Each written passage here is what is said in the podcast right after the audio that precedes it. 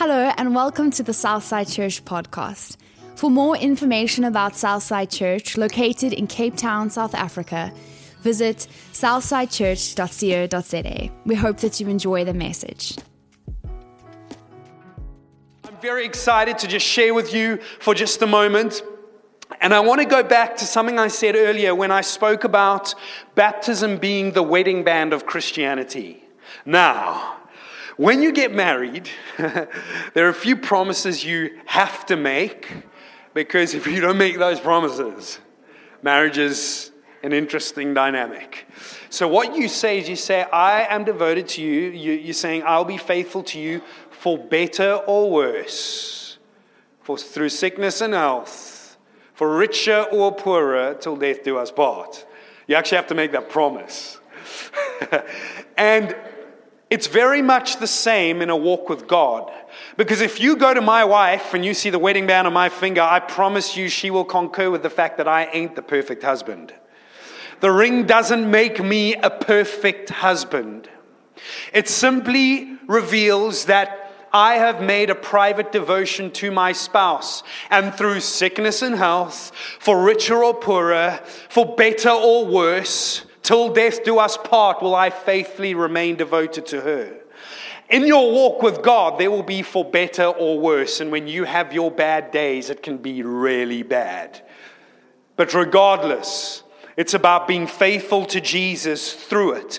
Because when you become a follower of Jesus, you don't go from being a sinner to a saint. You just become a saved sinner who is faithfully following Jesus with all your hang-ups and your imperfection. Because it's for better or worse, through sickness and health, for richer or poorer, till death do us part. So we sometimes get this idea when you become a follower of Jesus, praise the Lord, brother, you're perfect. This is not true.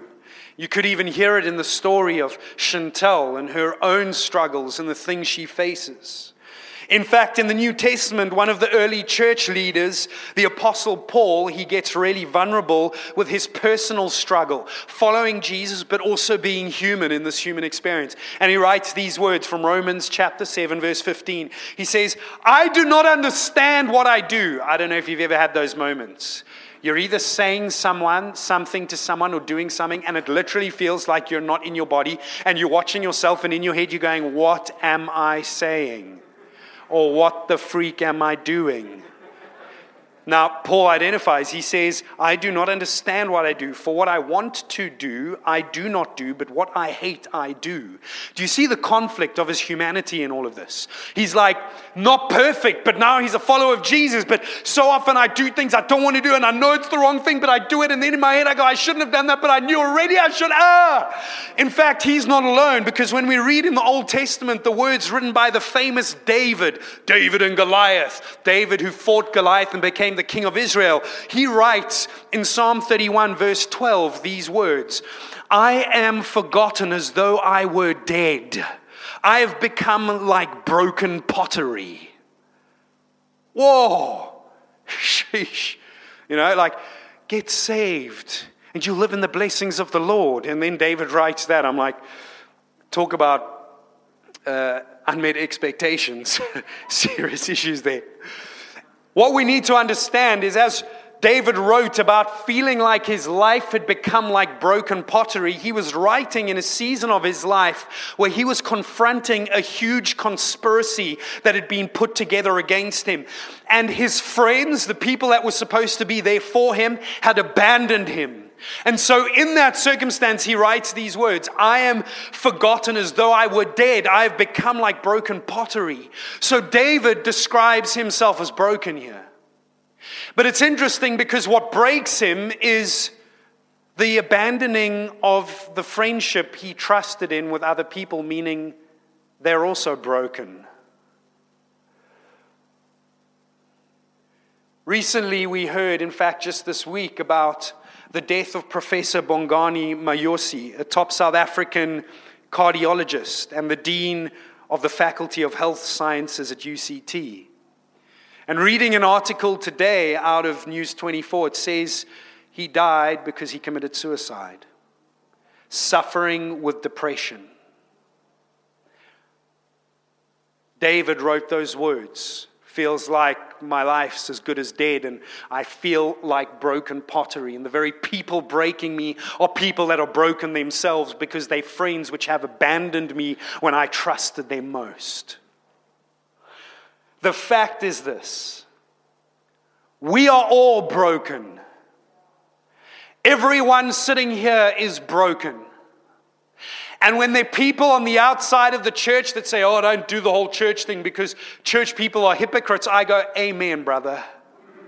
Because I'm not a sinner that became a saint. I'm a saved sinner that still struggles with all the same issues that every other human on the face of the planet faces. We are all broken. And it actually says in Jeremiah 17 verse 9, the heart, speaking about the human heart, is deceitful above all things and beyond cure. Who can understand it? In every single one of us, there's a heart that is tainted by sin and a brokenness that we all experience to some degree or another. And then this idea of broken pottery, very interesting. Because we read about pottery somewhere else in Scripture, and it sounds a little different to the idea of David saying, I'm like a broken piece of pottery. It comes out of Isaiah 64 verse 8, and it says this, and this one's a little nicer, guys, so be encouraged. Yet you, Lord, are our Father. We are the clay, you are the potter, we are all the work of your hand. We are the clay, you're the potter, and we are all the work of your hand. And so this is the kind of thought that might be conjured up in your thinking. Ah, the Lord, he takes me, poor little me, and he shapes me into perfection as a saint. And I live my life in the completion of his perfection. The best house, provision, happy marriage. Praise the Lord, brother. You know, oh, go to church every Sunday, skip in with my family, see the provision of the Lord. His money grows on trees because I tithe.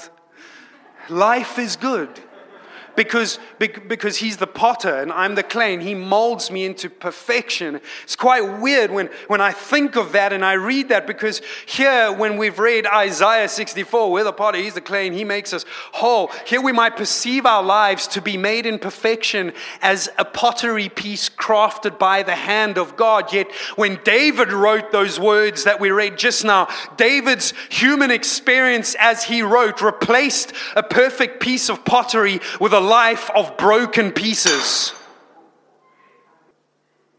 Ooh, I'm made whole. The Lord's got me. But then David says, I'm forgotten as though I were dead. I've become like broken pottery.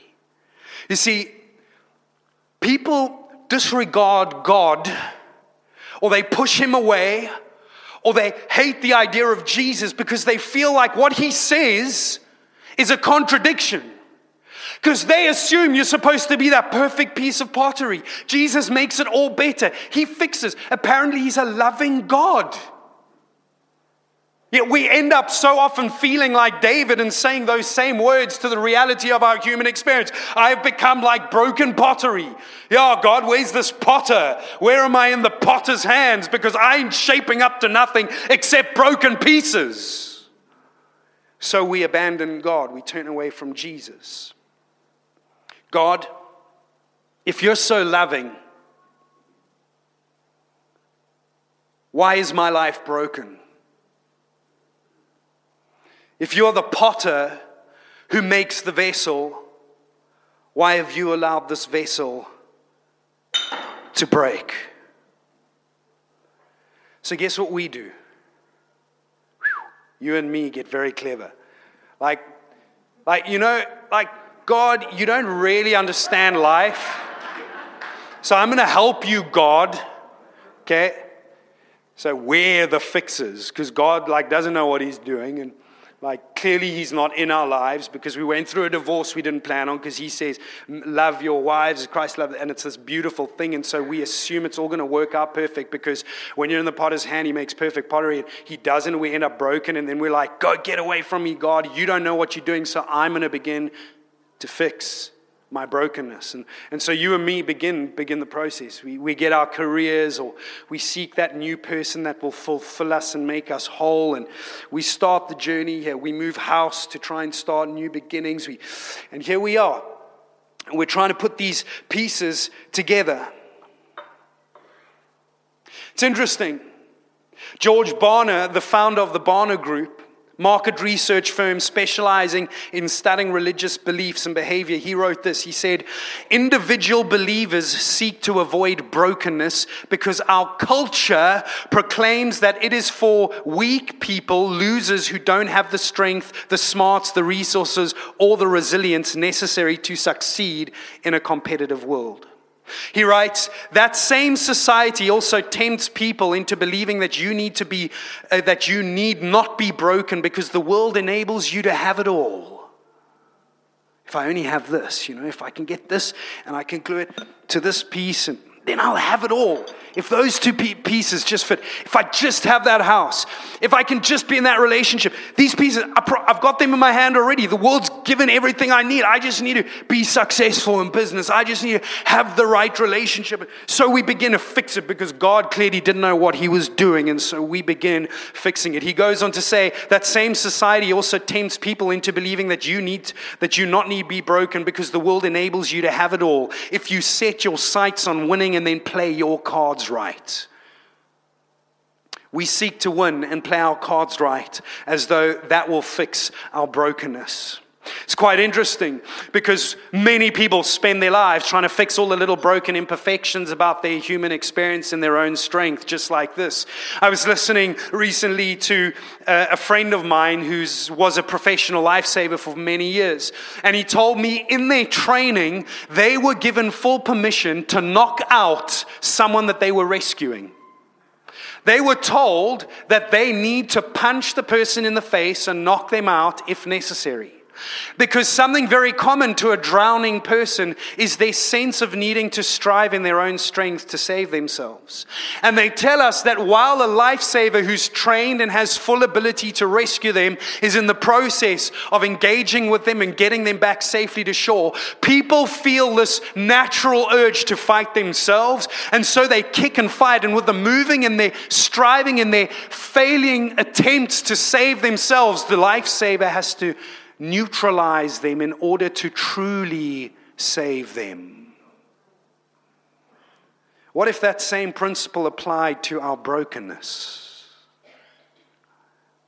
What if it were not in our, I'll get this, we'll do this. What if it wasn't in our striving, but in our surrender?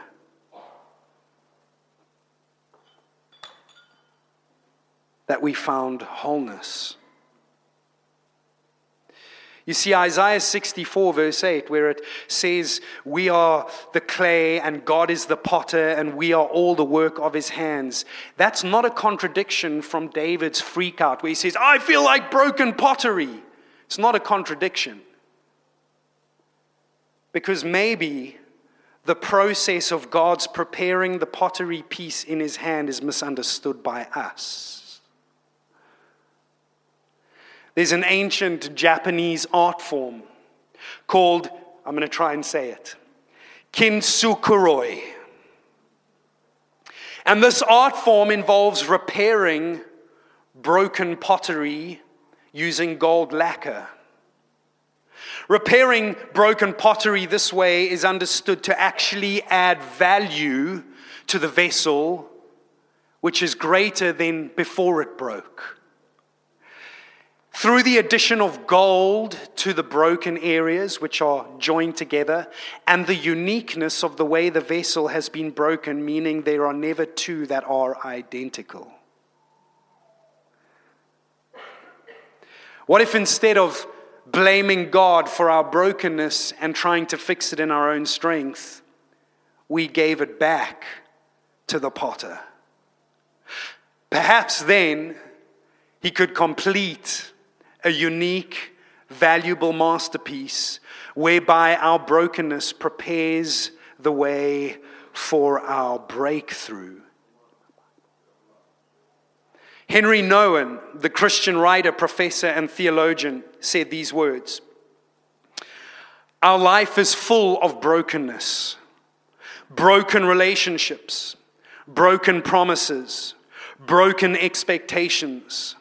How can we live with that brokenness without becoming bitter and resentful, except by returning again and again to God's faithful presence in our lives? You see, as we bring our brokenness, God, you don't know. Look how bad this is, God. This is not what I thought life was supposed to be. As we bring our brokenness and imperfection before our loving Father, God, okay, whatever, I'll stop. Take it, God. As we do that, He molds and forms and prepares in the midst of our imperfection a masterpiece. And that's why Hebrews chapter 4, verses 15 says to you and I, "So then, since we have a great high priest who has entered heaven, Jesus, the Son of God, let us hold firmly to what we believe." Here it is. "This high priest of ours understands our weaknesses, for he faced all of the same testings we do, yet did not sin. So let us come boldly to the throne of our gracious God." He knows all your mess ups. Yeah, but God, you don't know how bad this section of my life is. This was so broken, God, you don't even want to see what this is. We are supposed to come because He understands us in the midst of our weakness. And so with boldness, we come before His throne of grace. And then it says, there you will find and receive His mercy, and you will find grace to help you where you need it most. Where do we need God most in our lives? In the middle of our brokenness. Yet how interesting is it that so often we are quicker to run away from God than to Him. The only response required from us in our brokenness is surrender. Yet sadly, Christ went more willingly to the cross than we do to the throne of grace. Psalm 51, verse 17 says, "My sacrifice, O God, is a broken spirit. A broken and contrite heart, you, God, will not despise." Stop thinking that God's going to despise you coming as you are and all your brokenness with all your hang-ups and mess-ups. Stop thinking, you know what, I can't go to church because of what happened this weekend. I stuffed up so bad. I'm broken, and all those people walking in there are these perfectly blessed, molded clay vessels that have it all together. It says, a broken spirit He will not despise. God does not despise your brokenness. Romans 8 verse 1 says, "There is no condemnation, no guilty verdict, no punishment for those who are in Christ Jesus, who believe in Him as personal Lord and Savior." The condemnation you assume you're going to receive for your brokenness and imperfection is incorrect. That means the question is never whether or not you're perfect enough, but the question is, have you come to know Jesus as your personal Lord and Savior in the midst of your brokenness and imperfection?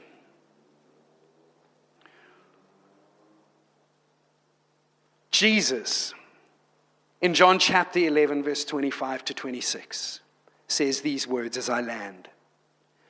He says, "I am the resurrection and the life." He says, "The one who believes in me will live." They'll be whole, like they'll be complete. Okay, but check this out. Check this paradox now. They will live. Those that believe in me will live, even though they die. Okay, well, death and stuff, that's all broken stuff. Oh, my passion for Jesus has died. I'm so broken. Or whatever, and you're broken. And it's like, no. But even though you are broken, even though you die, you will live. Let's carry on reading. It says, "And whoever lives by believing in me will never die." And then he asks the question, do you believe this? He says, "I am the resurrection and the life." You come to my throne of grace in your brokenness. And even though you would die, you would experience brokenness in your humanity. If you would surrender it to me and believe that I am your Savior, I would take that brokenness and I would mold you and I would make you and craft you into a whole and complete vessel whose brokenness is no longer the sign of your burial, but it becomes the very platform for a breakthrough, so that you can live as a follower of Jesus. And when people see your cracks and imperfection, instead of it being a sign that you weren't Christian enough, it becomes the very place of your testimony. Just like the tomb became the testimony of Christ's life. Just like a valley for a young shepherd boy became the platform for his victory against a giant. For in this world you will have trials. Brokenness will exist. But Jesus says, but take heart. What, Jesus? But I'm broken, Jesus. But I don't have it all together. He's not like, oh no, you're broken. Sorry, you're not good enough for my Christian religion. You got that point wrong and that point wrong. So you have to get that. He says, come in your brokenness to the throne of grace. In this world, you will have trouble. Come with your broken trouble. And instead of striving in your own strength, surrender to my grace and mercy. And I will mold you and make you and repair you. And your very brokenness and suffering will become the place of your testimony. Just like Chantel's testimony today. And so as Jesus says these words, I'm the resurrection and the life. Anyone who believes in me, although they die, they will live. He says at the end of that statement, do you believe this? That has to be my question today. Do you believe this? Some of us sitting right here have never been followers of Jesus. We've been cynical of the whole God thing. We've thought him maybe some hungry power source sitting on a throne and not really cared about your suffering because you know he could do something. So you've gone, well, whatever, God, you're not even real because you would have done something in my brokenness. Might be the process of preparation whereby through your brokenness you will have the breakthrough. You just got to surrender that to Jesus today. Or you might be here. You might be a follower of Jesus. You might be in situations which are broken. You might be going through suffering and struggle. You're feeling abandoned by God, or you don't make sense of what's going on. I need you to know that God can take that suffering and he can use it to create a testimony. I need you to know this, that right now where there's no provision, where there's heartache and depression, you are not alone. And you are victorious because even your broken pieces become more valuable as you surrender them to Jesus without having to fully understand the why behind the what. And so there are two responses for two different groups of people. And I want to take a moment. Would you close your eyes with me as we pray together?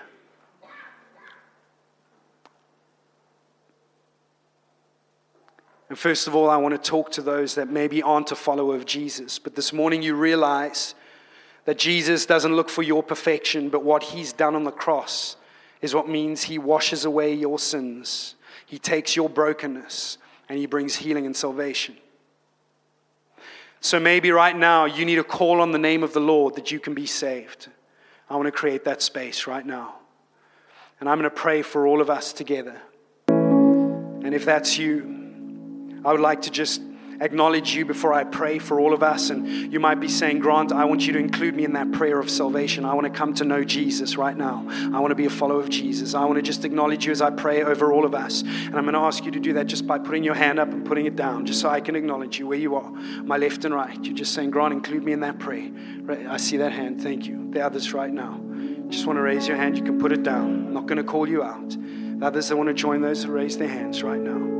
Pray for me. Thank you. I see that hand. Two people, which are just saying, include me in that prayer, Grant. I want to be a follower of Jesus. I want to know salvation. I want to know the power of God. Right now, I'm going to pray over those two people which raise their hands. And for all of us, we can pray this together in our hearts. Lord Jesus, I come before you. And Lord Jesus, this morning I acknowledge that I'm imperfect and I'm broken. But I also acknowledge that you are the Savior that can bring healing and restoration and salvation where I can't save myself. Lord Jesus, this morning I accept that you gave your life on the cross and defeated death so that I wouldn't have to pay the penalty of my sin, which was death. and I accept your salvation and invite you into my life to be my Lord and Savior. Jesus, I open my heart to you. Come into my life. Be my Lord and Savior. In Jesus' name. And Holy Spirit, for those that prayed that prayer right now, I pray for a fire to fill their hearts. I pray in the name of Jesus that, Holy Spirit, you would begin to stir in the depths of their being, that they would come to know you in a deep and intimate love relationship of devotion, of revelation, Father God. I pray that you would protect their hearts and their minds as they leave. That you would lead their lives from this point on to places beyond all that they could ask or imagine. While every eye is closed, I want to talk to another group of people. Maybe you're a follower of Jesus. You're facing brokenness. You might have even become obsessed over the brokenness because it's like the new normal. And you're going, God, why?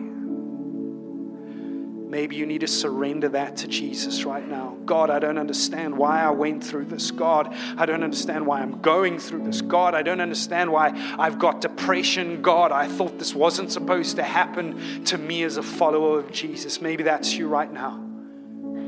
I want you to hand that to Him, to put it in the hands of the potter right now. And I ask, Lord, in the name of Jesus, that you would do a supernatural work of molding the brokenness that we bring before you this morning into a testimony of your healing and restoration. I pray that you would grow us, make us become deeper within ourselves through our struggles because we overcome them through Christ.